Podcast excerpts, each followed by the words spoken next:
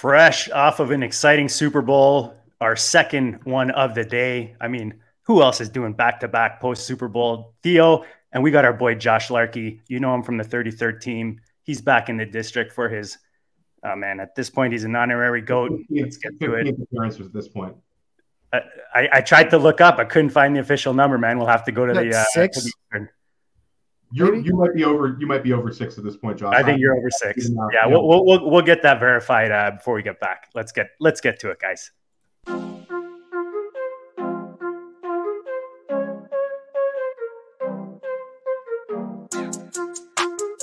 Go district. bleed, I ball. Bleed, I ball. Bleed, I ball. Bleed, bleed, ball, and I bleed. I ball, yeah. bleed, I ball. It's the bleed, district, y'all. I ball, cause I bleed, bleed, bleed, hey. Bleeding, I ball, defeated the odds, didn't see him at all. JD in the pods, I needed it all. I bleeded a lie, you bleeded a lie, not bleeded a lie. And that's what I go do. Facts, let me show you. Happen to know dudes, drafting, they don't do bad and they don't lose. Make you wanna bleed, bleed, bleed. It's the Go District boys giving you the business and no gimmicks. The best ball drafts got me feeling like it's Christmas. Then it's Christmas all of a sudden, and these riches came from nothing. And I got this all from loving the district. See, I just drafted, forget it. I laugh at the critics, they mad at the digits. I clap back by listening. See, ballin' ain't a problem if you kick it with them off, and I refresh the feet till autumn. Then I bleep, bleep, bleep, go.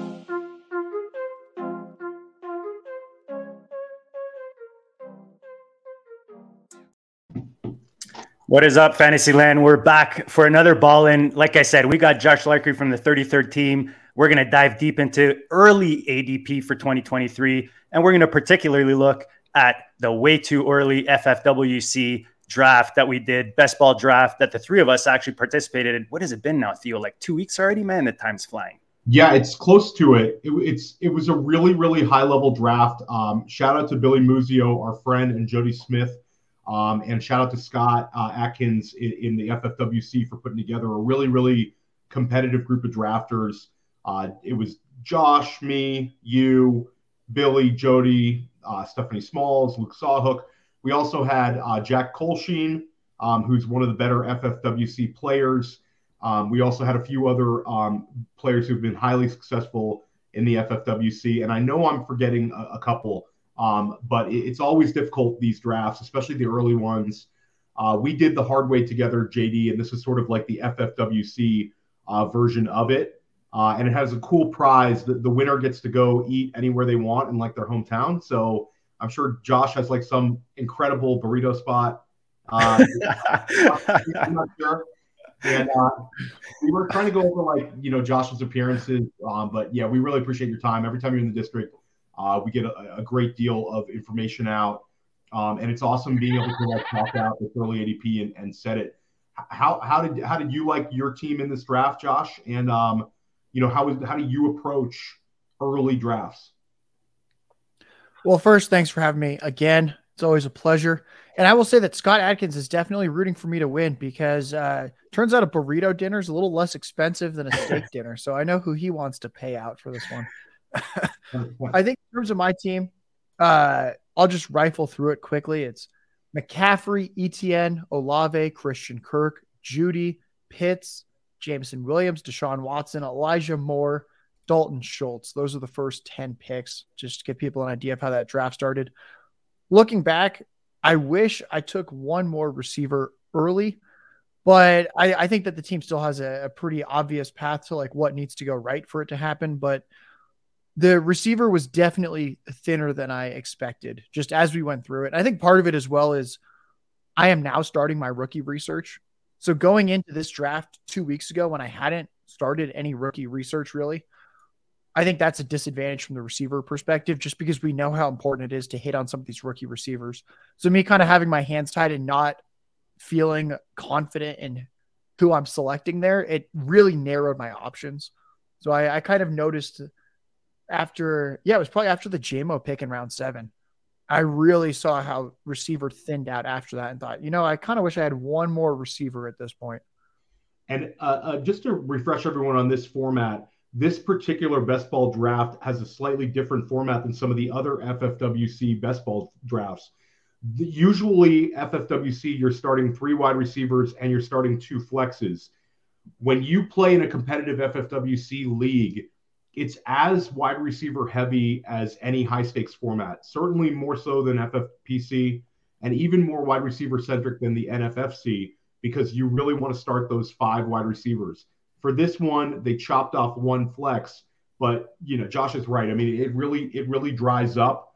Um, it's difficult to kind of make up for it at wideout. Um, but you know, I don't I didn't mind it because I played in this format a little bit before and uh, and I knew it. So I always I always like uh, like having a little leg up on, on that. But you took Christian McCaffrey, JD JD. You took Ja'Marr Chase, which is like, you know, anybody listen to the district. JD, Dan, and I are taking Jefferson and Chase one two. Andrew 100% is taking those guys one two. It's but you took McCaffrey at three. Uh, for you, is would you push him up into the one two discussion, or for you is he is he the clear three? What what's your approach to McCaffrey in these early drafts? I kind of think you could argue any version of those three. I think that is the clear top three. Uh, I think I'd probably lean Jefferson over Chase very, very slightly. But I could also be talked into Chase having more upside in any given year than Justin Jefferson. Uh, with the reason I took McCaffrey at three was ultimately that I view these three as kind of that initial tier one. And McCaffrey can break fantasy. We've seen him do it. Basically, anytime he's healthy, he is the runaway best running back in fantasy. And I I loved what I saw from him in San Francisco and now having the entire offseason to further incorporate him the the chance for some potentially better quarterback play as well overall is out there whether it's a free agent whether it's Purdy's development whether it's Trey Lance putting it all together I think there's potential for that as well. So I, I just felt like he if healthy is uh in the 101 conversation. So that's kind of why I went him there. And JD, follow up because JD and I were actually having this conversation in the pre-show because we're we're we're in best ball drafts currently. Um, I'm in I'm in two FFPC ones right now, and actually I took McCaffrey at the at the 104 in one of them, and I saw Christian McCaffrey fall to the 105. JD well, even even the hard way that we did, Theo, I, I started exactly like uh, Josh did from the four spot with McCaffrey and then Etienne coming back. So I got him at 104, and, and obviously Kelce went went before him in tight end premium. Mm-hmm. So JD, do you think that that's correct though? Like if you're taking FFPC, is the, like the Kelce versus McCaffrey or Kelce versus really anyone discussion at this point for FFPC? Do you think Kelce is the clear 103 with the with the 1.5? points per, per reception for a tight end? Or you would you have taken McCaffrey at the three? And I'm curious Josh's take on how he'd value him in in in a tight end premium format. Yeah, I mean, we do so many of these, it starts becoming percentage, right? How much percentage you want to add each guy at, at, every spot. I think when it's tight end premium, we saw again Kelce, I believe, uh, Fantasy Mojo, shout out to him. He's in this draft tweeted out the winning lineup. And again, we saw Kelce, right? So it's kind of hard to not want Kelce in tight end premium. But similar to Josh, I like the top three in this draft CMC, and I'll sprinkle in some Kelce uh, here and there. I think CMC, you know, the thing with you look at these RBs, and we'll see it as we get through the draft, it's hard to see these guys have that locked in, you know, possible RB1 role with this kind of produ- production. It's the same thing at tight end at, at, the tight end position, and that's why you see Kelce and CMC, and then kind of a drop into the next tier. Yeah, to me, it's like they're the same tier, and and uh, I'd rather pick one two than three four at this point. John, how would you go like if you're in a you know in a tight end premium, Kelce versus McCaffrey? I think I'd probably take more Kelce, but if you gave me the 103 and FFPC 50 times, I would have McCaffrey sprinkled in there. It would probably be 35 Kelce, 15 McCaffrey if I had 53 spots in that format. That'd be my, my gut feel there. Where Kelce ultimately he's the difference maker. I think we kind of saw that the age cliff isn't close. And a lot of his numbers improved this year compared to last year without Tyreek, which I think we mostly expected, but there was still like a little bit of that uncertainty, like, oh, he's in his 30s. Can they just purely funnel an offense through him where there's almost nothing of danger to the defense on the outside at any time? And I think the answer was kind of a resounding yes. That the, the Chiefs can still do that. That Kelce can still be that guy. He's about as safe as it comes in terms of the production, the the pretty clean bill of health his past like eight seasons. So I think in FFPC, Kelce looks like a pretty good 103. In this format where it's just PPR, no 10 in premium, then I think it would be more of like McCaffrey almost every time out of those 50. And that you could sprinkle in a little Kelce, but I, I just think the difference that McCaffrey makes at running back and with raw points in this format is something Kelce just can't compete with, where the raw fantasy points are just going to be so much better for McCaffrey. Shout out to Eagles defensive coordinator Jonathan Gannon. You may want to cover that Kelce guy a little bit better if you uh, if you play again uh, next season. Um, I think we'd all we all would not mind a, uh, a Kansas City uh, Philadelphia opening night game. That would be that would be kind of fire. Um, but wanted to keep, get back to this draft. Uh, were there any surprises? This question for for everyone. Uh, were there any surprises in the first round, guys? Um, good or bad? Uh, starting with Josh. So I had one surprise. I think uh, so. Cooper Kupp went at six. I think that's too early, and the reason for that is a fewfold. One, I don't see how his ADP rises above that. Uh, and the reason that I think his ADP will either stay or fall is we have no idea what's going on with Stafford. He could retire. This Rams roster is truly horrific on paper. They're in for a long, several year rebuild of some kind. It's an aging, expensive roster. Uh, Kupp himself is about to hit 30. He's getting close. He's coming off of a major injury. And I, I just think that if we take out Stafford in a vacuum, Kupp is not as good of a talent as Jefferson, Chase, Hill, Diggs. Like there, you could go down the line. And I think, like, if I'm looking right now, like Lamb, AJ Brown, Adams, Metcalf, uh, like Garrett Wilson, Waddle, Amon Ra. There's so many guys where I'm kind of like, this might be a better receiver in a vacuum than Kupp. And that's that's why I think in general he should be more of a one-two pick at this point. Six, I think, is just a little bit aggressive right now in terms of I don't see him rising, but I, I have so many reasons why he could fall. JD, any anything you stand out to you in that first round? Well, it's funny. You and I had this exact conversation coming coming on on the air, just because that surprised me. I'm surprised how people are not more or, or not less bullish on Kupp, just because you know coming off the injury, his age, and you look at these guys that that uh, Josh just mentioned. I mean, we talk about wide receivers that have done it before, that have been in those top 12s. I think he goes at the end of those guys at this point for me. And then I'm kind of looking at, at the next guys that have that possible upside. But I am surprised by how bullish people are on Kupp just in general right now in best ball land. And the other, I guess, not as surprising, maybe more of a second round discussion, but we're, we're heading that way anyways, Theo, is, is Barkley. I mean, Barkley was one of the top two running backs taken, top three, sorry, running backs taken going into the season. He still gave you an RB5 outcome as his first full six, you know, full, uh, health, fully healthy season in a Giants uh, offense that showed you potential, right? And that you know they add some pass catchers there, and and you you could see this offense um, improving even more, and that just helps Barkley. So I do think that he might sneak in uh, at the back end of the first, depending on how watered down some of the backfields get in other offenses. But those are probably the the two biggest surprises for me uh, in the first round, if we have to point any out. So for me, I think that basically for, for this format, I would have been a little more wide receiver uh, centric. Um, Jonathan Taylor is very appealing. Um, you know, but he did go down in points per game. He dropped like nine points per game this year. And we do have questions about the the Colts offense. Uh, the 33rd team, uh, which Josh, you know, helped put together, they're projecting uh, Will Levis to be the number three overall pick. So there might be a rookie QB uh, for the Colts uh, this season. I just have questions about that. I think if you want to go running back there, uh, pushing Bijan up might have made a little sense. And I think that you know JD brings up like Saquon versus Jonathan Taylor is is a, is a real discussion right now.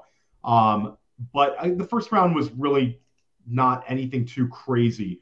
Pivoting to the to the second round here, JD, you mentioned uh, you mentioned Saquon. I picked Garrett Wilson, who I just cannot stop picking um, around like wide receiver 11, wide receiver 12. Um, I am so bullish on him to my own detriment in these early best ball drafts, where I think that there's a chance that they'll. Well, I know they'll have improved quarterback play as long as they change quarterbacks. Even if it's you know if it's Jimmy Garoppolo, like there's some rumors. Obviously, Aaron Rodgers, any kind of stable veteran presence at, at, at quarterback, I feel like he could blow up. Um, he had 148 targets as a rookie, which is just incredible. Um, and I feel like he's got checks all the boxes to, to have like a top five uh, wide receiver season uh, and kind of be a, a, guy that could really beat ADP. Curious how you you are approaching Garrett Wilson, uh, Josh, in these in these early drafts. So this was the first draft I did. I had him queued up for my second round pick. Had no idea if he'd make it there. I think him going in the mid second feels right. Uh, the way I see it is that we suffered through nine games of Zach Wilson this past year. And if you look at the games where Zach Wilson didn't start, then what are we doing? We're looking at Joe Flacco and Mike White. And he was basically a wide receiver one, like a mid tier wide receiver one with Flacco and Mike White. These are not good quarterbacks. And I think that kind of shows what the potential is for Wilson. If as a rookie, he was a wide receiver one with mediocre QB play, he sucked with Zach Wilson. That's okay. Everyone was awful with Zach Wilson. Zach Wilson may never start another NFL game outside of coming in for injury for the rest of his career, for all we know. I think that that ship has sailed for him in New York at the very least. So that's what I like about Garrett Wilson is that with even moderately competent QB play, he was an elite fantasy producer as a rookie. And JD, you you took T. Higgins, and I know you're extremely bullish on him. Was that was your pick there with Higgins, like structural because you took Chase, or was was it Higgins all along um, for you in that position? No, I think he's in that range. I think he's going to be in that two in that two three turn range. Um, yeah, I mean, you're kind of dreaming to hit Burrow on the way hmm. back. I, I, figured he probably wouldn't with this with this crew, but I figure I'll take a chance there. You know, Metcalf, Pittman, and we're going to see, including the guys you just talked about. The common thread is just the question mark at quarterback in a lot of these scenarios, and that's where you're going to see some of these guys, you know, move around and then establish themselves in this ADP as we get more information on the quarterback position. Like, like I look at Metcalf and Pittman, I prefer Higgins to, to Pittman. That's for sure. Um, yeah, Metcalf looked good at the end of the season, but I, I still prefer Higgins to Metcalf. And then you're kind of going down the line, and you know we'll talk about the next guys. But I, I think he's he's in that spot, and I, I don't mind getting Chase with Higgins. I know Josh, uh, the stack King, who who came out with that great piece uh, a few few years or a couple years ago. I, I, don't even know what's a couple or a few now, Josh, because it's been so uh, so long. But um, is there is there a negative or there's is there a capped ceiling there with my roster uh, going Chase and Higgins, or is the stack uh, positive uh, with this build? It looks good to me. I think Higgins should go around that range in general, and we so often see two receivers have elite fantasy seasons from the same offense. Chase Higgins, AJ Brown, Devonta Smith. Uh, we had a year with Jefferson Thielen recently. Even like Evans Godwin had a lot of really good games Waddle, together this year. Waddle, Waddle, Waddle yeah, Hill, uh, Metcalf Lockett this year, both crushed. Yep. There's just so many scenarios where you see two guys just demolish ADP or just put up big raw fantasy points from the same offense. So all you're asking for is Burrow to throw for 4,540 and this is uh, you have a good chance of reaching or exceeding ADP with that with that duo. Yeah, and and JD JD mentioned uh, Josh's work. Josh dropped uh, a correlation and stacking article on Player Profiler, which is one of the best. Uh, which is when he was there, uh, maybe two years ago at this point. But that article was as good on stacking with real hard data behind it as you will find. So give that a, give that a, an old Google uh, when you're best ball drafting. Anybody listening into this? Yeah, if you play best ball, it's a must. It's a must. We've also, we've also, talked about it in the Goat District with you, where we had a whole uh, podcast a couple years back where we really dove into the data. Um, and Josh is excellent with that. Uh, curious, Josh, you took Travis Etienne with your second round selection. Was this a structural pick to have running back, running back, or do you view Etienne as like a, a great value right there as a back end second rounder, maybe as opposed to taking one of the, you know, the the close to it wide receiver ones? So for me, I just felt like Higgins, Metcalf, Pittman, Olave, who ended up taking all those guys, felt like a, a little bit of a teardrop at receiver, as if I would be going down a tier to receiver. Etienne kind of felt like the end of that elite running back tier. So I almost didn't take him because I already started with McCaffrey. But I was kind of thinking that there's just such a big drop off in terms of Etienne is the workhorse for what should be in a, a, one of the one of the best offenses in the NFL next season. And he got there in fantasy for the most part this year without catching passes. And we all know that he has that in his range of outcomes. If he doubled or tripled his receiving usage from this past season next year, that wouldn't be the craziest thing. So I kind of felt like he had this this really good floor just in terms of what the workload's going to be with rushing. We know he has something in the receiving game. We also know we have also seen him have elite receiving numbers in college with this quarterback in Lawrence. So I kind of think he should be going in this range just to begin with. But then, especially when looking at who the next running backs were, I feel like they all had warts where like Breece Hall goes next. He's got the injury. D'Andre Swift just doesn't get playing time like we'd like. Nick Chubb is aging and doesn't catch passes. Josh Jacobs, we have no idea what's going on with him. He has just this massive range of outcomes. And then like Rhamondre Stevenson, who knows what's happening year after year with these Patriots running backs. Najee Harris doesn't have the ceiling. So it just kind of felt like I couldn't really pick holes with Etienne. I could with the other running backs. So uh, I think looking back on it, I probably would have gone Higgins, Metcalf, or Olave, seeing how the draft played out. But I think in a vacuum, the Etienne pick was right, if that makes sense. 100%. And JD JD went Etienne in the second round of the hard way with the McCaffrey Etienne mm-hmm. start. I'll say that I've heard a lot of arguments recently about how Etienne needs more targets in order to justify his current ADP. And I think there's something to be said with that. But if you if you look at his looking at Etienne's raw stats doesn't really give you credit as to how impactful he was this season because we had the very, very slow start with James Robinson getting the bulk of the work early.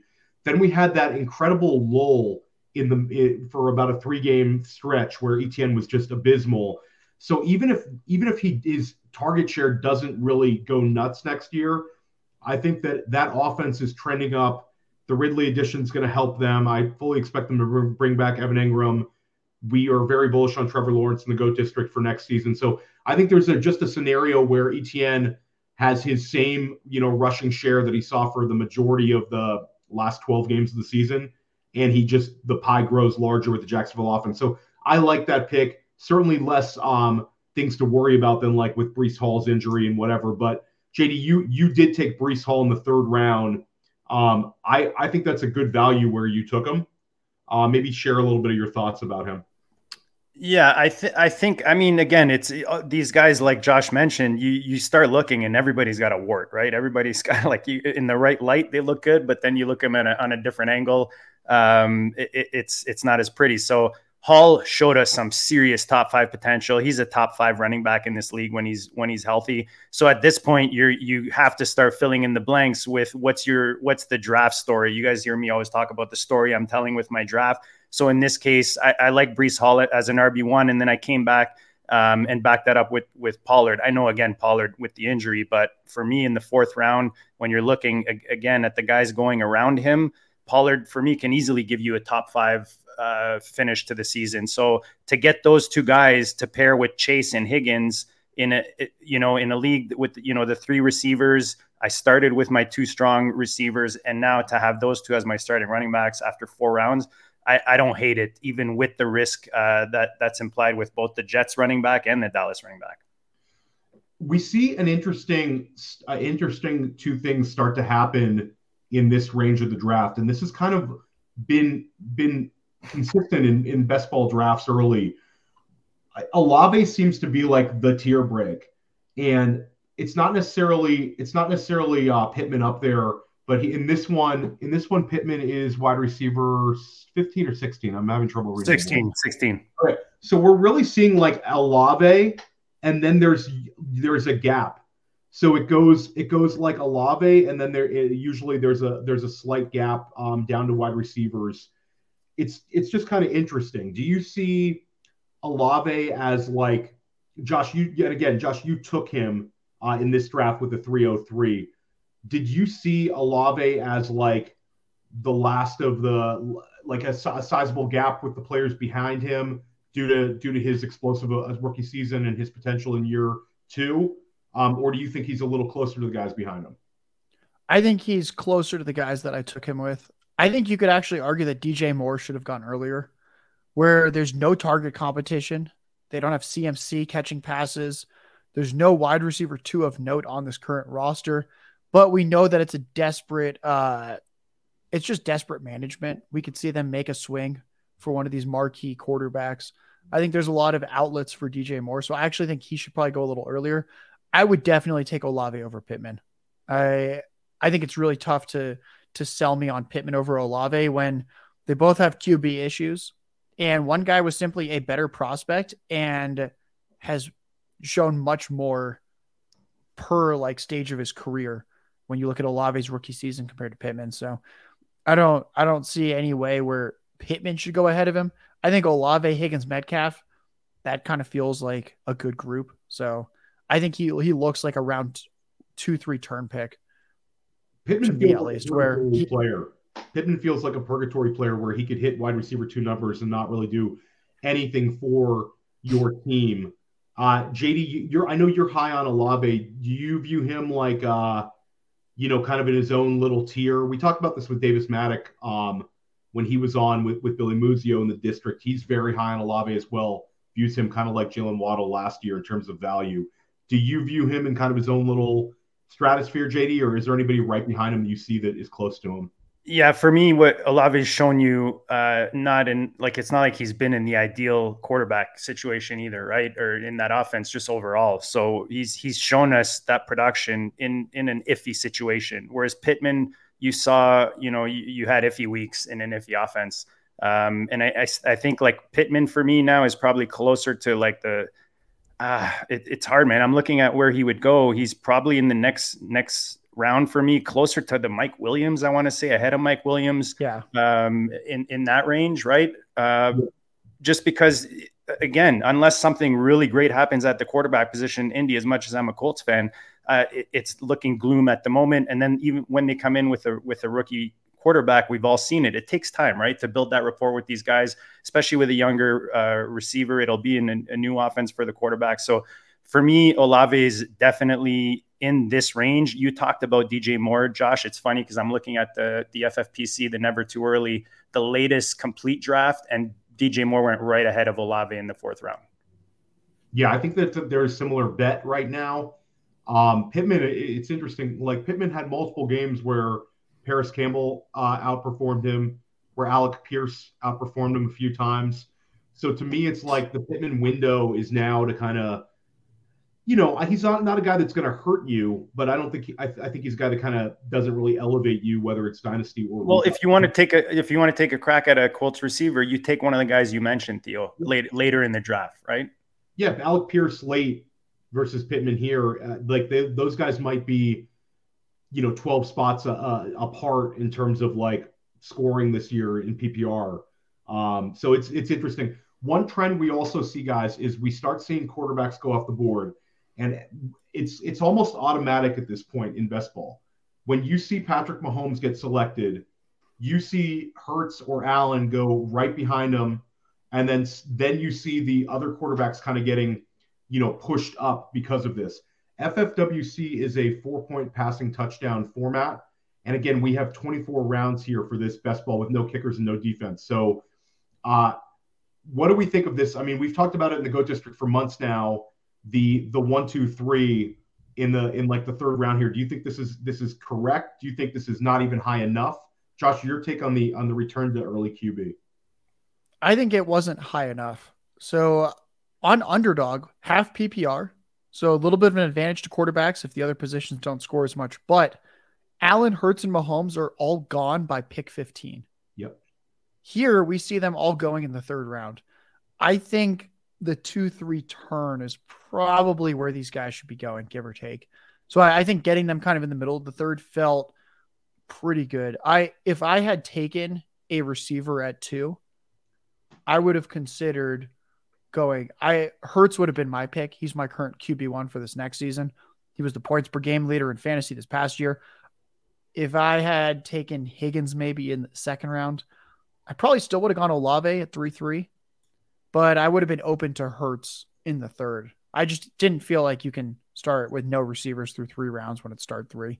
But I, I did think like I at least considered Hurts, even though it wouldn't have worked with my build, just because it felt like good value.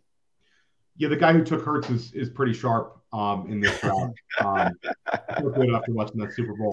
Um, but I do think what's interesting is I agree with you, and we've had JD and I have got a chance to sit down with some of the best players in the country in high stakes, and the the return to, um, you know, we'll call it early rounds, almost first round QB drafting is right there.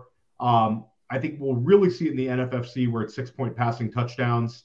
Like I think that the it's not, going to be out of the question to see a quarterback go with the the one two turn with that third round reversal format. Um, but I am curious, JD. We, we saw this in two drafts now where QB four gets pushed up because of like the like it's like a gravitational pull where you see the top three go. We saw this in our FFPC hardway draft where quarterbacks flew off the board after the big three. In this particular draft, Lamar Jackson went QB four, which I think is is a little bit abnormal. It's usually Burrow going QB four, um, and then Jackson is somewhat closer to the Lawrence's, Fields, and Herberts right now with his question marks. Do you do you think that like that is the that that is a mistake people are making, um, or are you trying to grab the potential QB one there, JD? Yeah, I mean. Yeah, I mean, it's hard to say it's a mistake, right? At, at, this at this time of the year, I think what we will see, and you talked about Lamar going ahead of Burrow in a draft, and you know, you've got Herbert kind of right behind that. We're going to see some of these kind of next tier quarterbacks as they get the new rookie, you know, hot rookie receiver, or they get like a big signing at receiver or at a weapon around them. You're going to see probably some of these guys jump up. We saw last year, like Russell Wilson flew up right to yeah. after he went to Denver.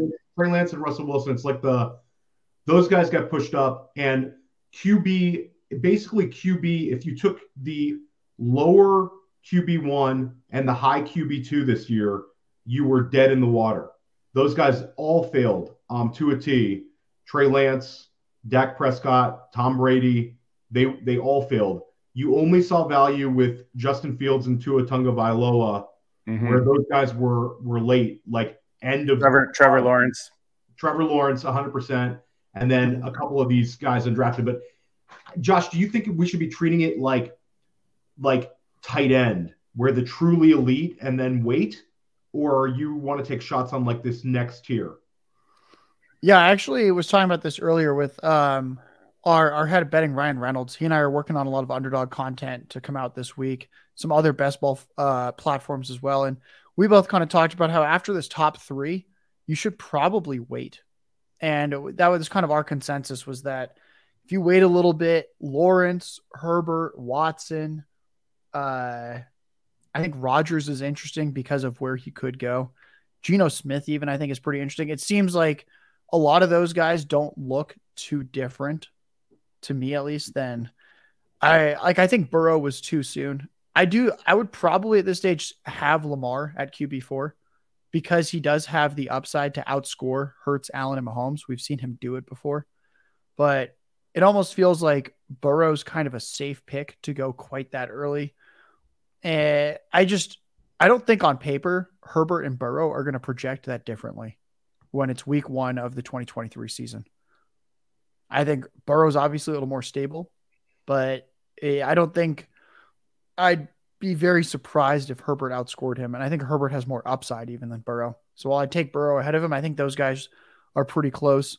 I'd almost rather Fields even, where if he gets a receiver, he can even sneak into that tier. So I kind of view uh, Burrow, Lawrence, Herbert as these guys should all kind, even Watson, they should go a lot closer together than they did in this draft. We see uh, the wide receivers just fly off the board in the fourth round, which is this is very normal for a FFWC draft. We see eight go in the fourth round, we see seven go in the fifth round, um, and that's just how it's going to be if you draft FFWC. You, sometimes you see even more. The the yellow runs are insane.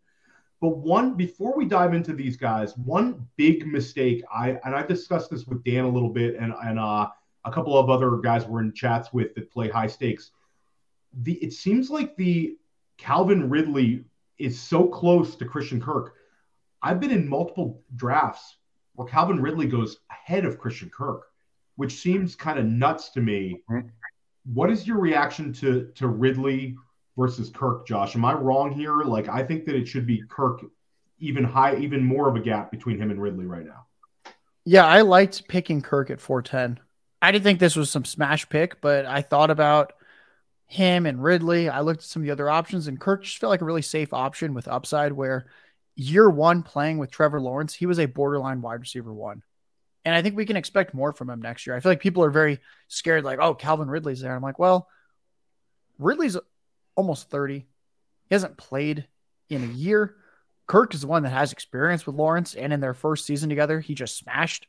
It seems like Lawrence kind of likes Kirk and vice versa. Kirk was an elite prospect, in my opinion, who kind of floundered and underperformed with the Cardinals. So seeing what he did last year felt more in line with honestly what I expected his career to do playing out wise. On underdog, actually, Ridley goes ahead of him. I was looking this morning doing some research. I think there should be at least a one round gap in Kirk's favor, where Kirk has done it. I understand that Ridley had some very elite usage in terms of the target share with the air yards with the Falcons. That was also a team that aired it out and really didn't have much else, where it was basically him and Julio Jones. And whenever Julio Jones was injured, then you were dropping basically to like Olamide Zaccheaus. So we haven't necessarily seen Ridley with too much target competition. Meanwhile, Kirk, Zay Jones, Engram, that is uh there's real competition there for targets.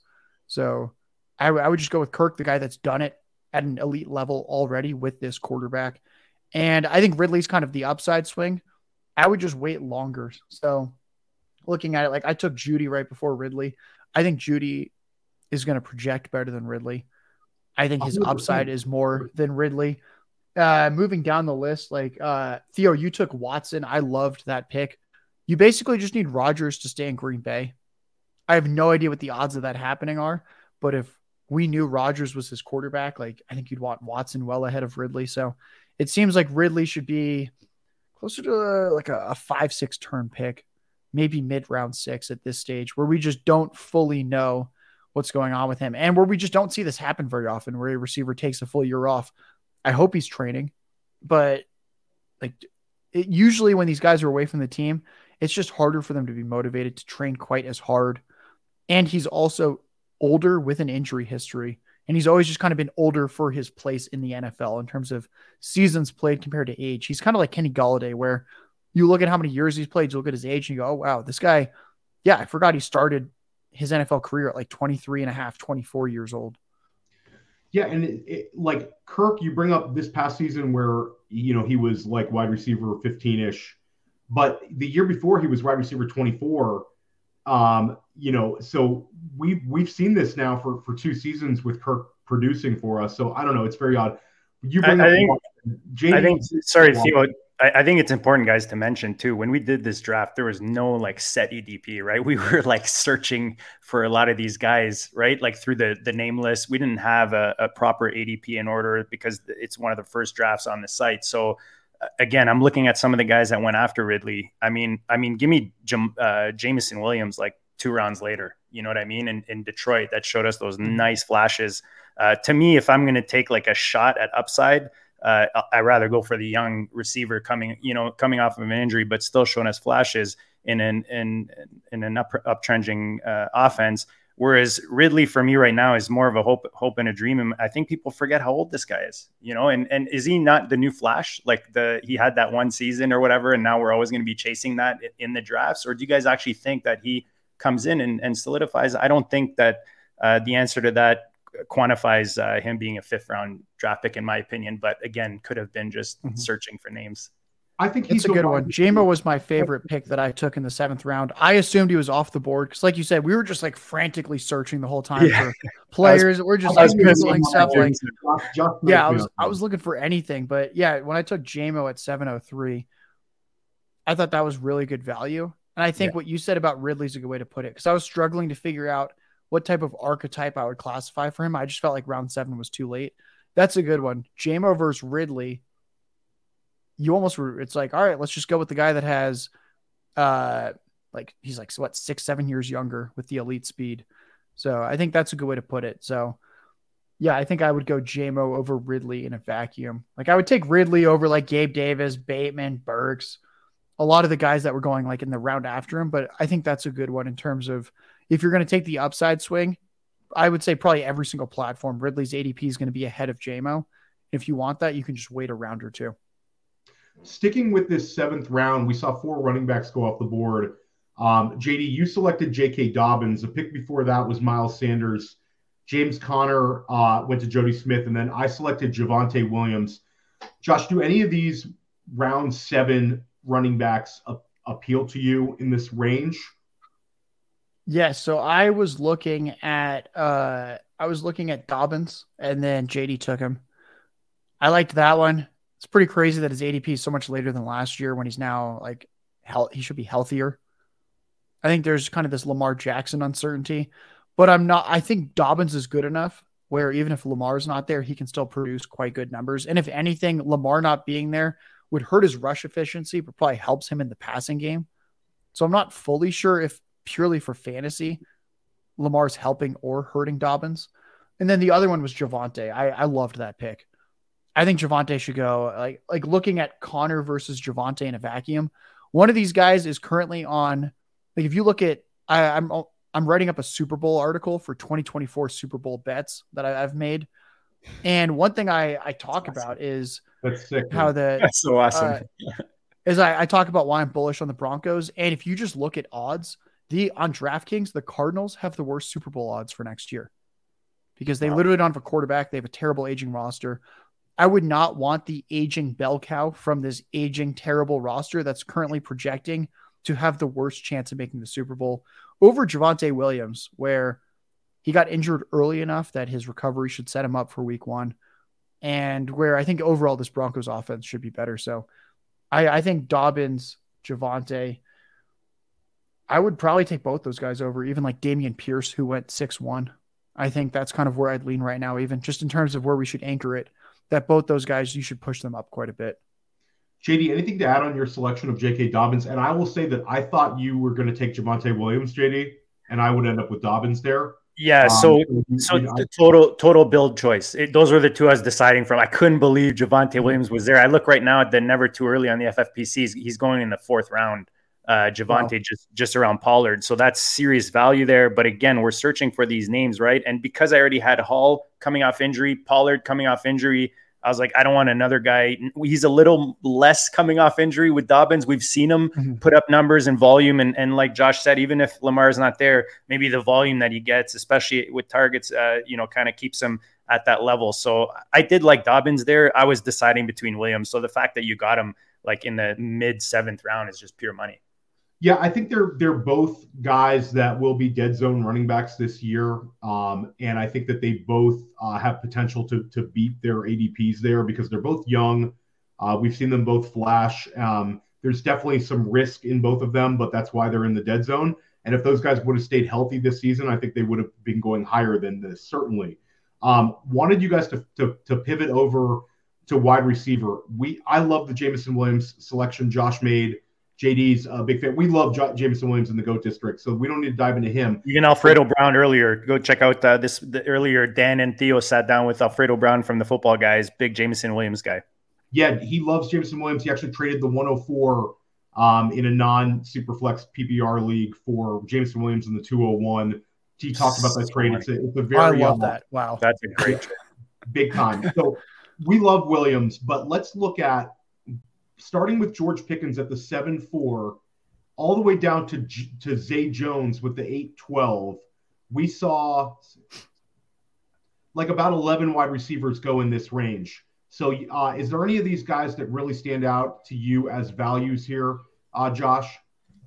Yeah, I'll go rapid fire. I have a few strong thoughts on these guys. I think Pickens at 7 4 is way too early. The, this guy had a 15% target share as a rookie.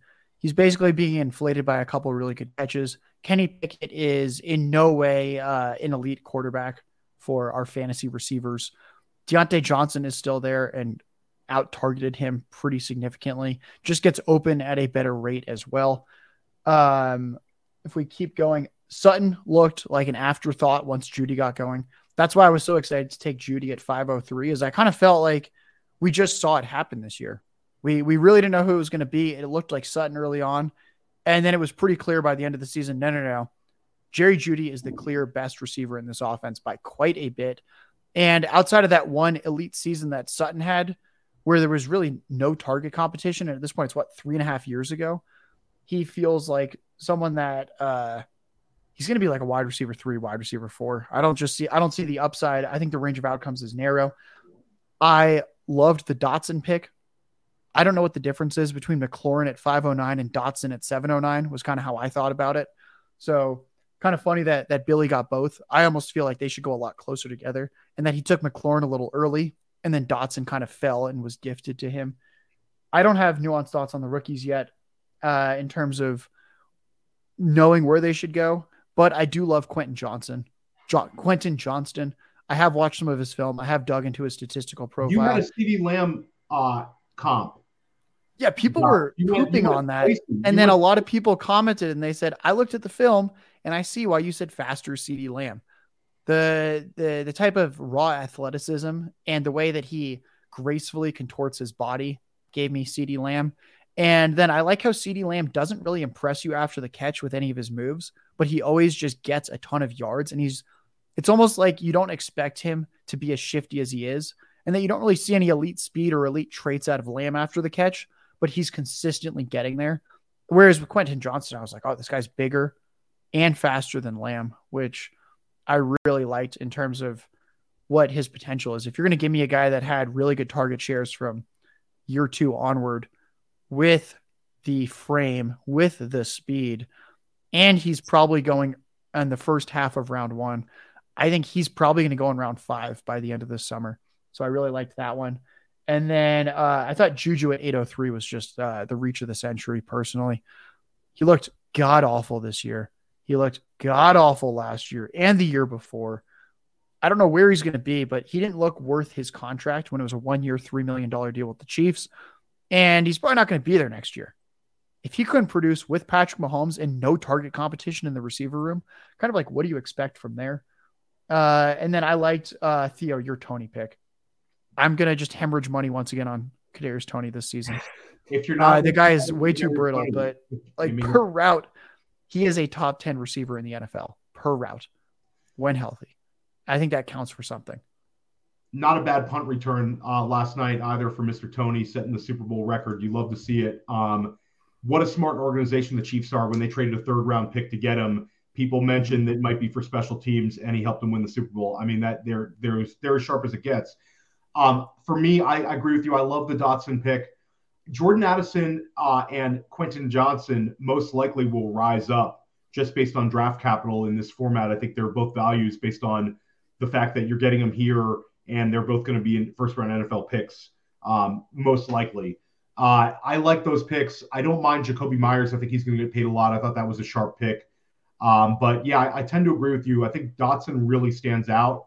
Um, he's he's it's like people just forget about all the touchdowns scored and how good he looked um, and how well he closed the season, which we like to look at. JD, who, who are the wide receivers here that, that stand out for you? Yeah, I'm going to triple down on Dotson. I got him in the eighth round of the hard way. I was sad to see him go here. I thought I might get him again in the eighth round coming back, but of course, with you know you sharps uh, kind of blocking, uh, sniping along the way. But i am going to bring attention to two actually Theo round six uh, receivers that we didn't talk about, about at all which I thought were amazing value. Talking about Muzio, we got Marquise Brown in the sixth round, and then Tyler Lockett went um, right before or after. What is that? Eighth or the sixth round? So before um, mm-hmm. Marquise. So I like those two picks actually, especially we, are talking about these guys in the seventh. If you can lock up the, the the, the volume that those guys are getting in their offenses the round right prior, I think that's some serious value. Yeah, we talked about him with Alfredo Brown. Alfredo is recommending him as a dynasty offseason buy. I got Marquise Brown as wide receiver 36 in a current FFPC draft that I, I was drafting. Wow. Like, Oof. he's it, forgotten. He's yeah, forgotten. He opened up the season so well, and uh, they certainly have a lot invested in him. And if they're going to be as bad as as Vegas and Josh think that they are, he's certainly going to have some nice game scripts. Um, Wanted to pivot over to running back. Well, really one thing on Marquise Brown before we keep going, Hopkins won't be there. There is no way that 31 year old Hopkins, who's already said he wants out, is going to stay for maybe the NFL's worst team in what's kind of like the final season of his prime at this point. So I think there's almost no chance that he remains in Arizona. So it's really just going to be Marquise Brown sucking up garbage time volume year or, or game after game after game for next year. Uh, yeah, it's, it's Theo, Theo, you're getting compliments from the chat. Shout out to the chat. You guys have been awesome. Sorry, man. We're just trying to, to squeeze uh, Josh as much as we can in, in the 60 we got him. So we've been a little uh, ignoring the chat, but we appreciate you guys big time. Wanted to quickly pivot over to running back. We see in the eighth round, you start seeing a, a slight run on running backs. We see Rachaad White, Tyler Allgeier, David Montgomery, Billy Muzio with a Cam Akers, which, you know, if anybody knows Billy's history, this was a, a standout pick. Then James Cook, Isaiah Pacheco, Zach Charbonnet, who I love, AJ Dillon. We see this little cluster of running back picks. Does any of these do any of these players really stand out to you as value here, Josh? Eight eight running backs go in about 13 picks. So I've got a question for you guys. What's the difference between Dameon Pierce and Tyler Allgeier? Nothing. Love that. That's kind of what I was thinking as I was well, looking. I was clarity, like, quarterback clarity in Atlanta, and a coach that you know is going to run the ball in Atlanta versus the mystery box of Cliff King- Kingsbury if he's the OC for for the Texans. Yeah, it, it just kind of seemed like I don't know who has more job security between Pierce and Allgeier, but if they're going nearly three rounds apart and they're both pretty similar. Like by the end of the season, Allgeier was catching passes. He caught passes in college. It's not like Pierce is necessarily some elite pass catcher either. We were kind of disappointed with his pass game usage, I think, for the most part. Uh, it was almost like Pierce was much better in the run game and then just not quite as much in the receiving game. I think the Falcons offense is going to be better than the Texans most likely next year. So I thought that was probably the the best pick out of all those running back picks personally. Though I also liked Akers. I, I texted Billy because he and I have been going back and forth on Akers for two years now. We've podcasted about him so many times. And I texted him, I said, you know what? I was looking at Akers in the next round. Nice pick there. I know you hate the guy, but he he flashed a lot down the stretch. But overall, Allgeier looked like the best pick for me in that range. Theo, I don't know if you noticed, but Josh is just pinging off my hardway draft, which I love. I, I got Allgeier in the ninth. And I mean, I love looking at guys and how they did at the end of a season. And you look from 15 to 18, he was a top 12 three of those weeks, and he was top 16 running back in the last week in that iffy Atlanta offense. So again, you think this offense is ascending, they're going to take a step forward. He looked like he can handle volume. I like Allgeier at this at this uh, at this value for sure. Yeah, and shout out to, to Billy. It's uh that's so funny. It's it's like the old Harvey Dent Batman quote you either die a hero or you live long enough to see yourself a villain. That's, that's Billy. Josh finally broke him down. Um, so there we go. And uh, I, I like the value there. But also, I like my Dillon pick. I know Dan Dan Williamson is is high on him in this range, and Andrew Schellenberg is as well. Great, that, great value. Great value. Uh, I think that Aaron Jones could be a sneaky cut candidate, and I think that that his his contract situation is up in the air in terms of like what direction they're taking, especially if Rodgers moves on. So I think that Dillon could rise up. Um, that kind of for those running backs, that, that kind of does it for me. I wanted to just quickly look at the tight ends. We see a cluster of tight ends go um, in the eighth round with Waller, um, Freiermuth, and then we see uh, other other tight ends start to go in the in the ninth, and then we see Schultz and and Njoku uh, in the tenth. So it's kind of a, a, a two and a half round cluster of tight ends here. Do any of these guys stand out to you as a value, Josh? My fire alarm is getting tested right now, so I'll let you guys know. I sent it in the private chat.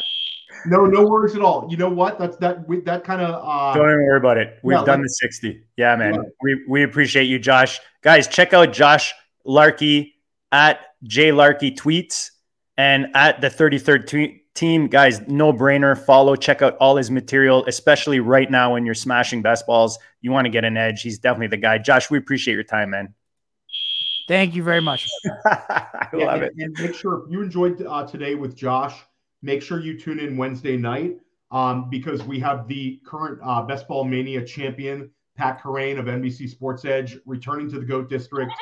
Um, so we'll go over some of these uh, polarizing ADPs, uh, especially in the underdog streets, uh, and get a chance to, to sit down with Pat after his huge, huge accomplishment. Um, you know, it's we, you know, last time we had him on, um, he was a fantastic guest, and now he's got all the receipts to prove it. So we're, we're excited to have him back in the district. Two, two million, two million more reasons, right, Theo? hundred percent, man. You know, the guy, the guy could, the guy could, you know, he's going to run pure the rest of his life with, with that takedown. That's a hell of a win. It's a like the guys, the guy's a beauty. It's well deserved. We can't wait to talk to him. We've had a blast with Josh. Hopefully, you guys have enjoyed it. Stick with us all off season, guys. Smash the subscribe, smash the like. We appreciate your support. We'll check you all later.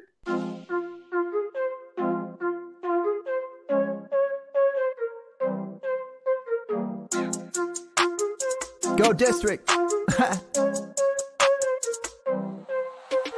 bleep, I ball. Bleep, I ball. Bleep, I ball. Bleep, bleep, ball, and I bleep, I ball. Bleep, I ball. Bleed, district, I ball, cause I bleep, bleed, hey. Bleeding, I ball, defeated the odds, didn't see him at all. JD in the pods, I needed it all. I bleeded a lie, you bleeded a lie, not bleeded a lie, and that's what I go do. Facts, let me show you. Happen to know, dudes draft and they don't do bad and they don't lose, make you wanna bleed, bleed, bleed. It's the Go District boys giving you the business and no gimmicks. The best ball drafts got me feeling like it's Christmas. Then it's Christmas all of a sudden, and these riches came from nothing. And I got this all from loving a district. See, I just drafted, forget it. I laughed at the critics, they mad at the digits. I clap back by listening. See, ballin' ain't a problem if you kick it with them off, and I refresh the feet till autumn. Then I bleep, bleep, bleep, go.